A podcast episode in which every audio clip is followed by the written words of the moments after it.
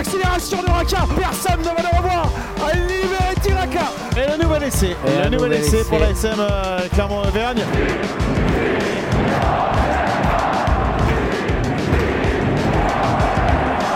Salut à tous et bienvenue dans l'épisode 11 de la saison 4 du podcast Ici Montferrand avec euh, aujourd'hui autour de la table Didier Cro, Arnaud Clerc et Christophe Buron. Messieurs, bonjour. Bonjour à toutes et bonjour à tous.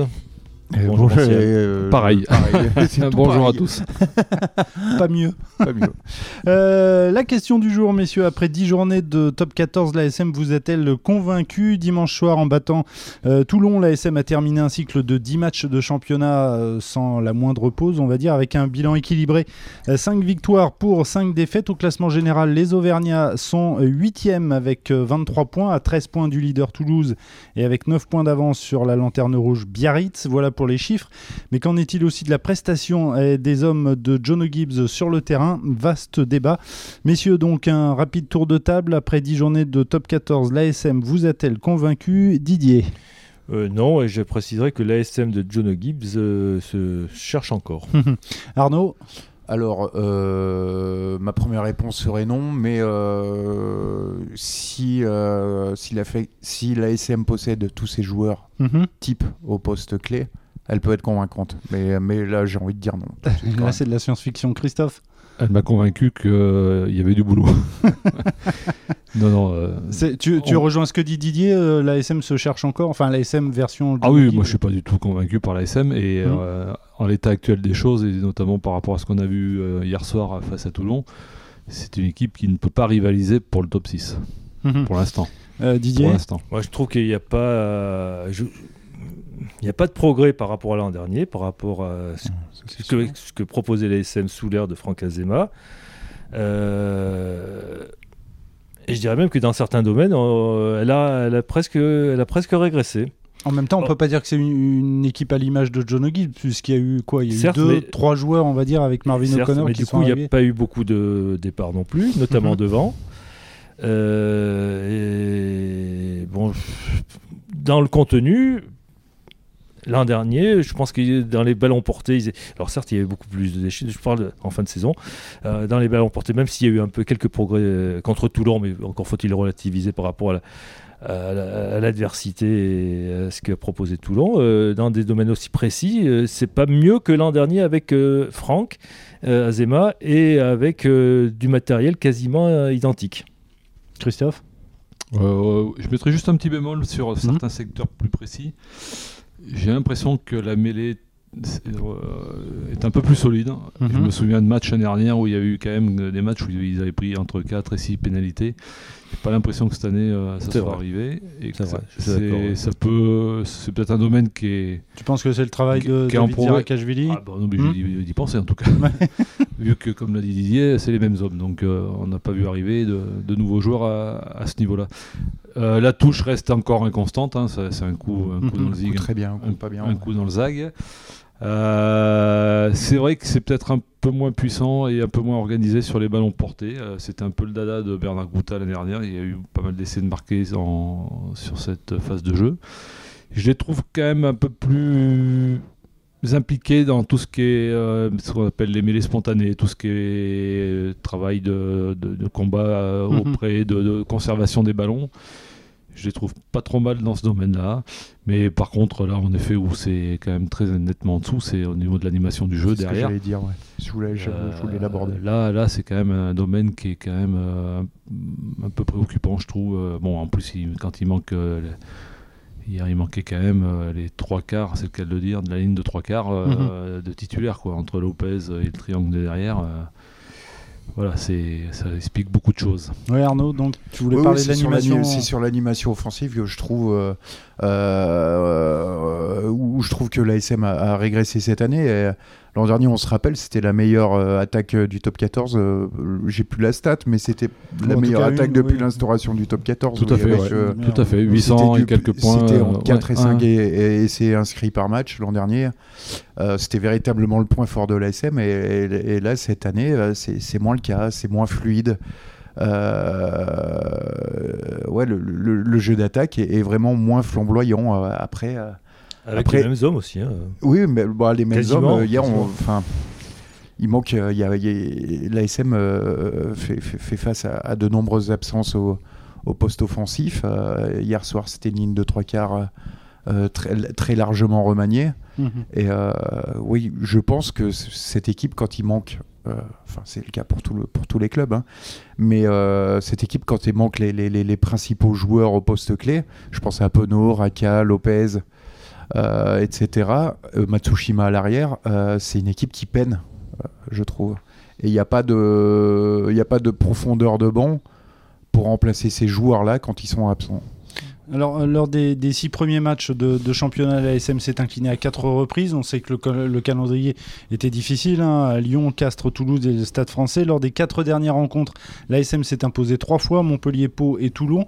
On peut penser que ça, va un peu mieux. Et pourtant, j'ai l'impression que les, matchs au cours desquels l'ASM a, convaincu, bah, il n'y en a pas de légion. Moi, j'ai noté la première mi-temps face à Lyon, la deuxième période face à Pau la deuxième période à Montpellier, peut-être le match face à La Rochelle. La première mi-temps à Toulouse. Le match, et oui, c'est vrai, la première la défaite, même si on ne peut pas euh, le concept de défaite encourageante mhm. est à jeter aux orties, mais euh, la production à, Toulouse était intéressante. La première mi-temps, ouais. Tout oui, après Toulouse a monté, a monté son curseur, donc euh, Clermont a pêché un petit peu, notamment en termes de profondeur de vent, mais à Toulouse, il y avait eu quand même euh, des choses. Euh, c'était en, tout état de cause, ça avait donné un match intéressant, intense, un, vrai match de top 14 où, où les Clermontois avaient été à la hauteur et on avait montré des choses euh, intéressantes aussi. À Didier a rappelé euh, ce qui est quand même le constat majeur de, ce premier bloc, hein, c'est l'absence de, profondeur d'effectifs. on voit mhm. bien qu'il y, a à des postes très importants. Et puis euh, quand il y a des blessés, forcément, ça, dès qu'il va vous manquer un Para ou un Bézi, quand il va mhm. manquer un Lopez, quand il va manquer un des deux ailiers et tout, on sent que derrière ça pêche un peu quoi, et que c'est compliqué. Et en d'autres postes, même devant, euh, voilà, on voit qu'un Fritzi, euh, le jour où il n'est pas là, c'est plus compliqué aussi. Euh, au poste de talon, il n'y a pas vraiment de hiérarchie qui se dégage, il n'y a pas de, un leadership qui se dégage au niveau de ce, de ce pack, je trouve, pour l'instant. même si, petit bémol quand même, Arthur Ituria semble être sur la bonne voie pour retrouver un niveau euh, qui est digne de son standing. Mais alors à vous écouter, messieurs, est-ce que on peut être optimiste pour la suite de la compétition? On rappelle donc euh, il y a 10 journées, il y a encore 16 journées à, disputer. Euh, là, le calendrier, les prochains adversaires de l'ASM au, au top 14 sont Perpignan, Biarritz et Brive, donc a priori des équipes à, à la portée des Clermontois. Mais il y a la Coupe d'Europe qui arrive. Est-ce que courir de lièvre à la fois avec, comme vous dites, un effectif ça, qui ça, dépendra. Ça dépendra. Perpignan, ça sera déjà pas ça. Ça, sera non, oui, tout à fait, oui. Mais ça, euh, dépend. C'est pas, c'est à portée de main, mais ça, dépendra de hein. l'effectif que que l'ASM aura. Mhm.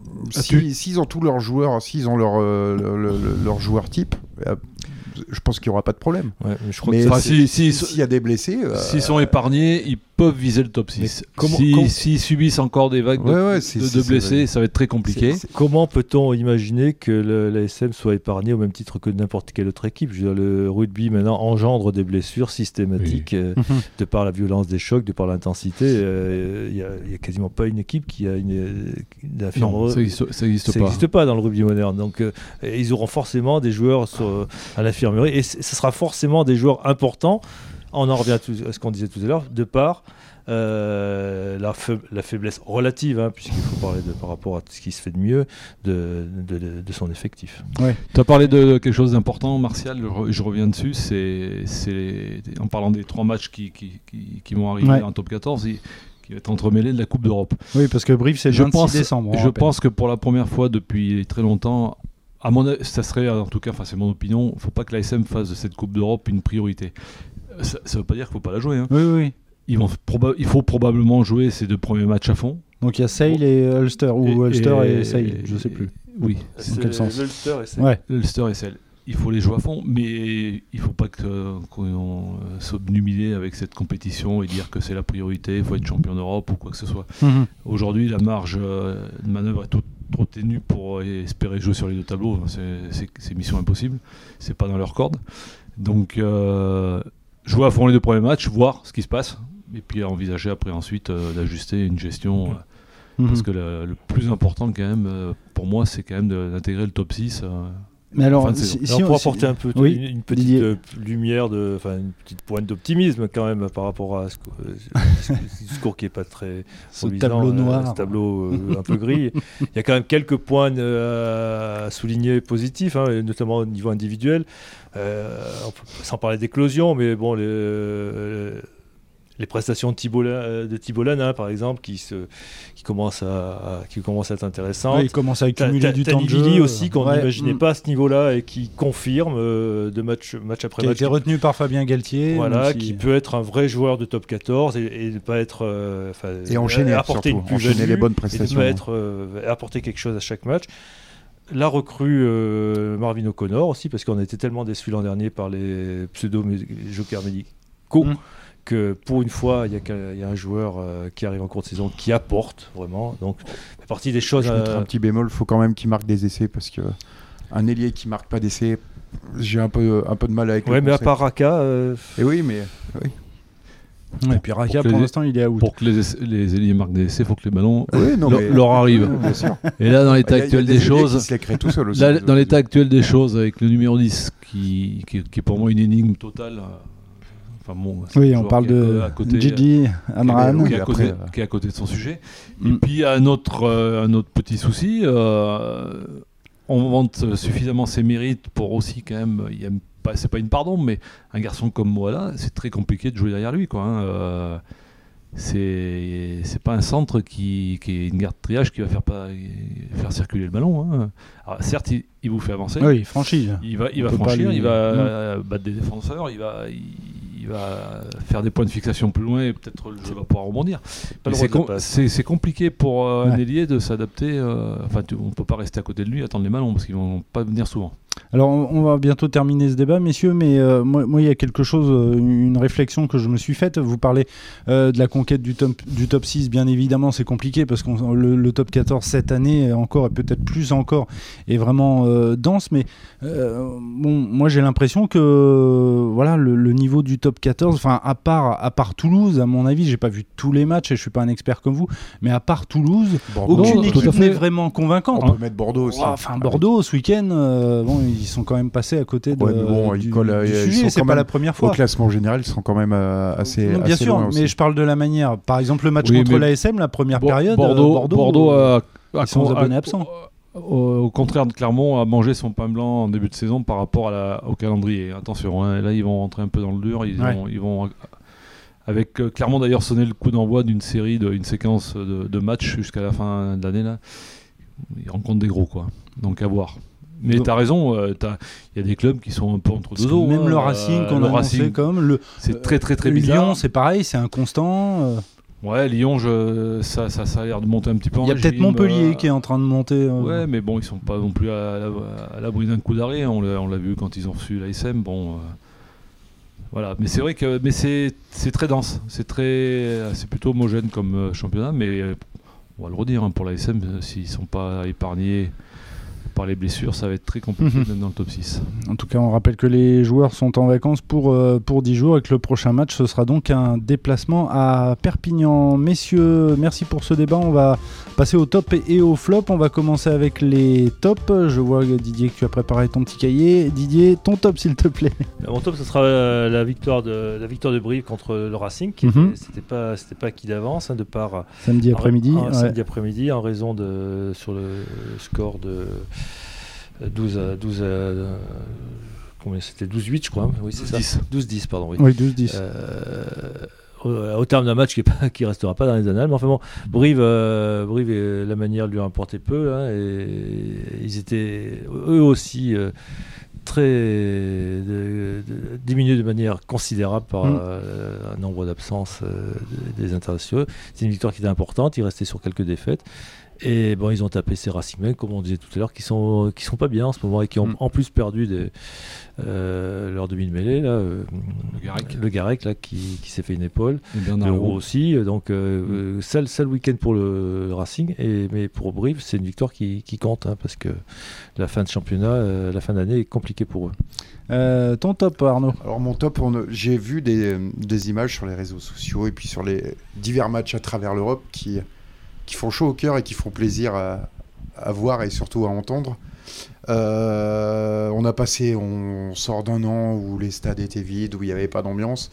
Et là, l'ambiance est, euh, alors même si les stades sont pas remplis, on l'a vu avec l'équipe de France où le, le dernier anneau du stade de France était, Ouais. était fermé Mhm. parce qu'il n'y avait pas assez de spectateurs. Mais Donc il il y a était une ambiance 55 qui, 000, hein, ouais, il y a une ambiance qui commence à venir. euh, je- J'en veux pour preuve euh, cette Marseillaise à Capella qui, qui, qui donne un peu les poils. On l'a vu aussi à, à Murrayfield, mais bon, ça c'est plus, Ouais. c'est plus classique avec le Fort Scotland. Et puis on l'a vu aussi en, en Pro D2 avec euh, le match, euh, la réception de euh, Mont-de-Marsan à Bayonne où, où les supporters se sont lancés dans une peña à Bayona à vous mettre à vous mettre les poils et les frissons. Il y avait Eric Cantona qui donnait le coup d'envoi.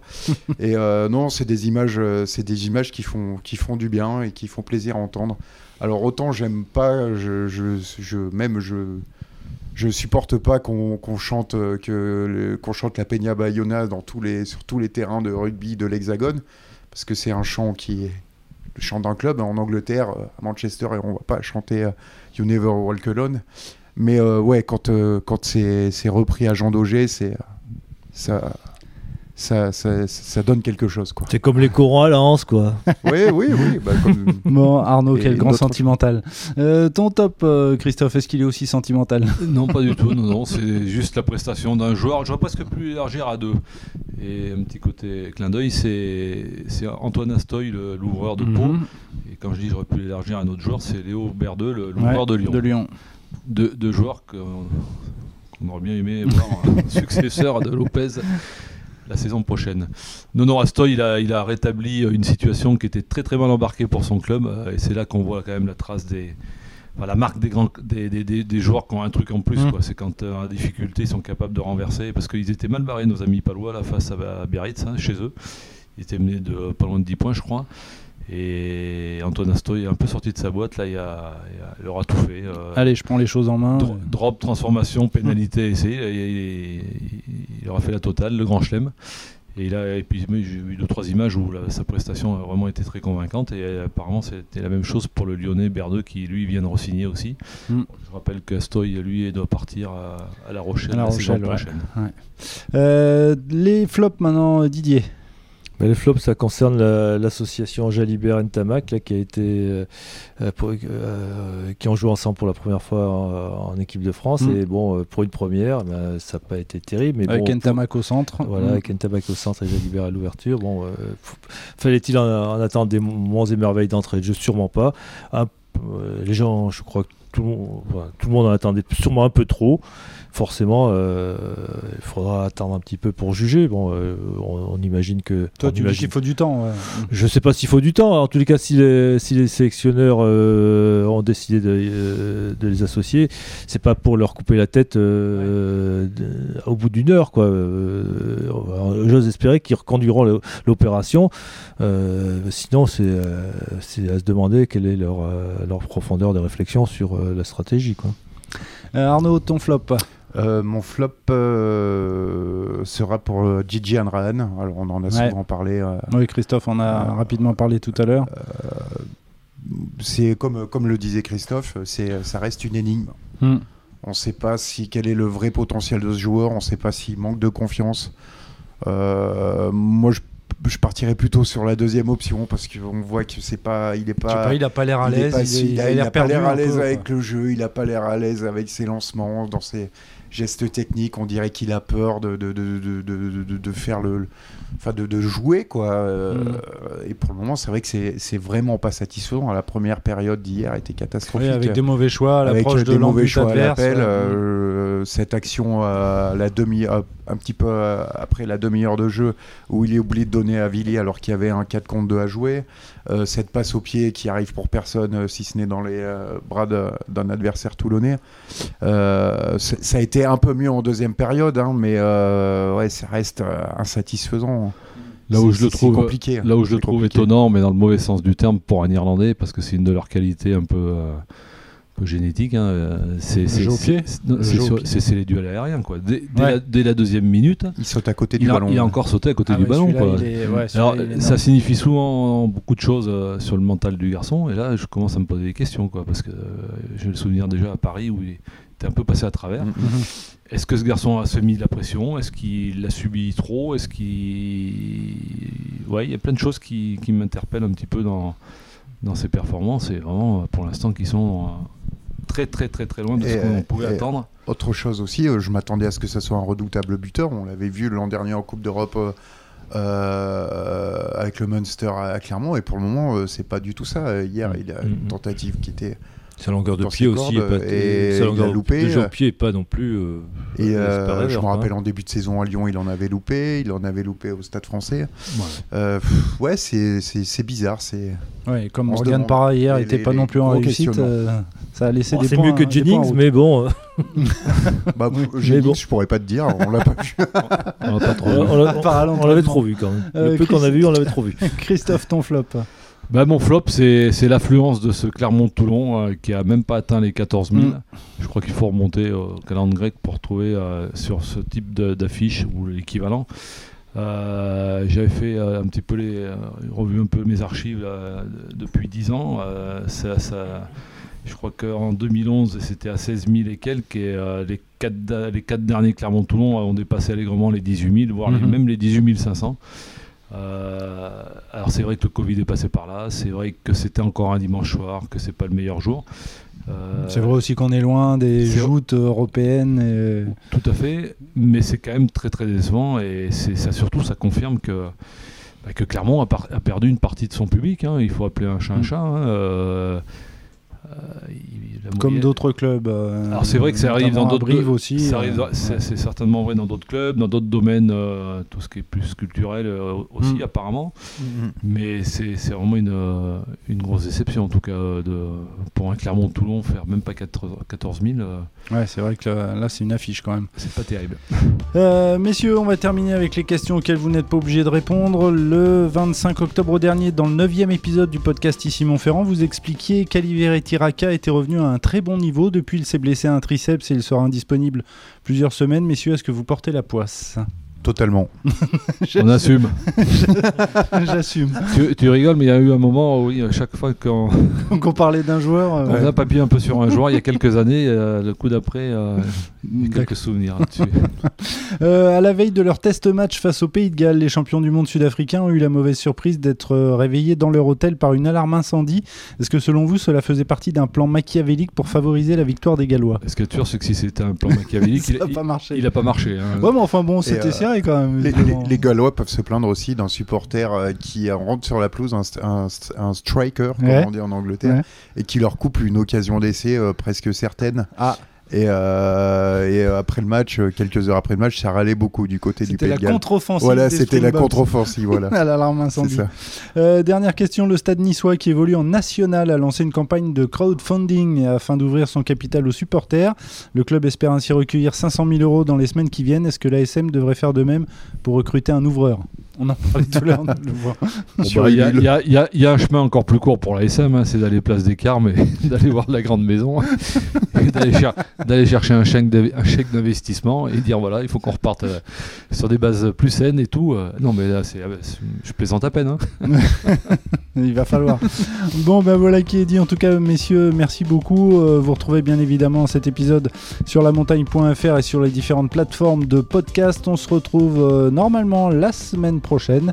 Messieurs, merci beaucoup. Bonne semaine. Ciao.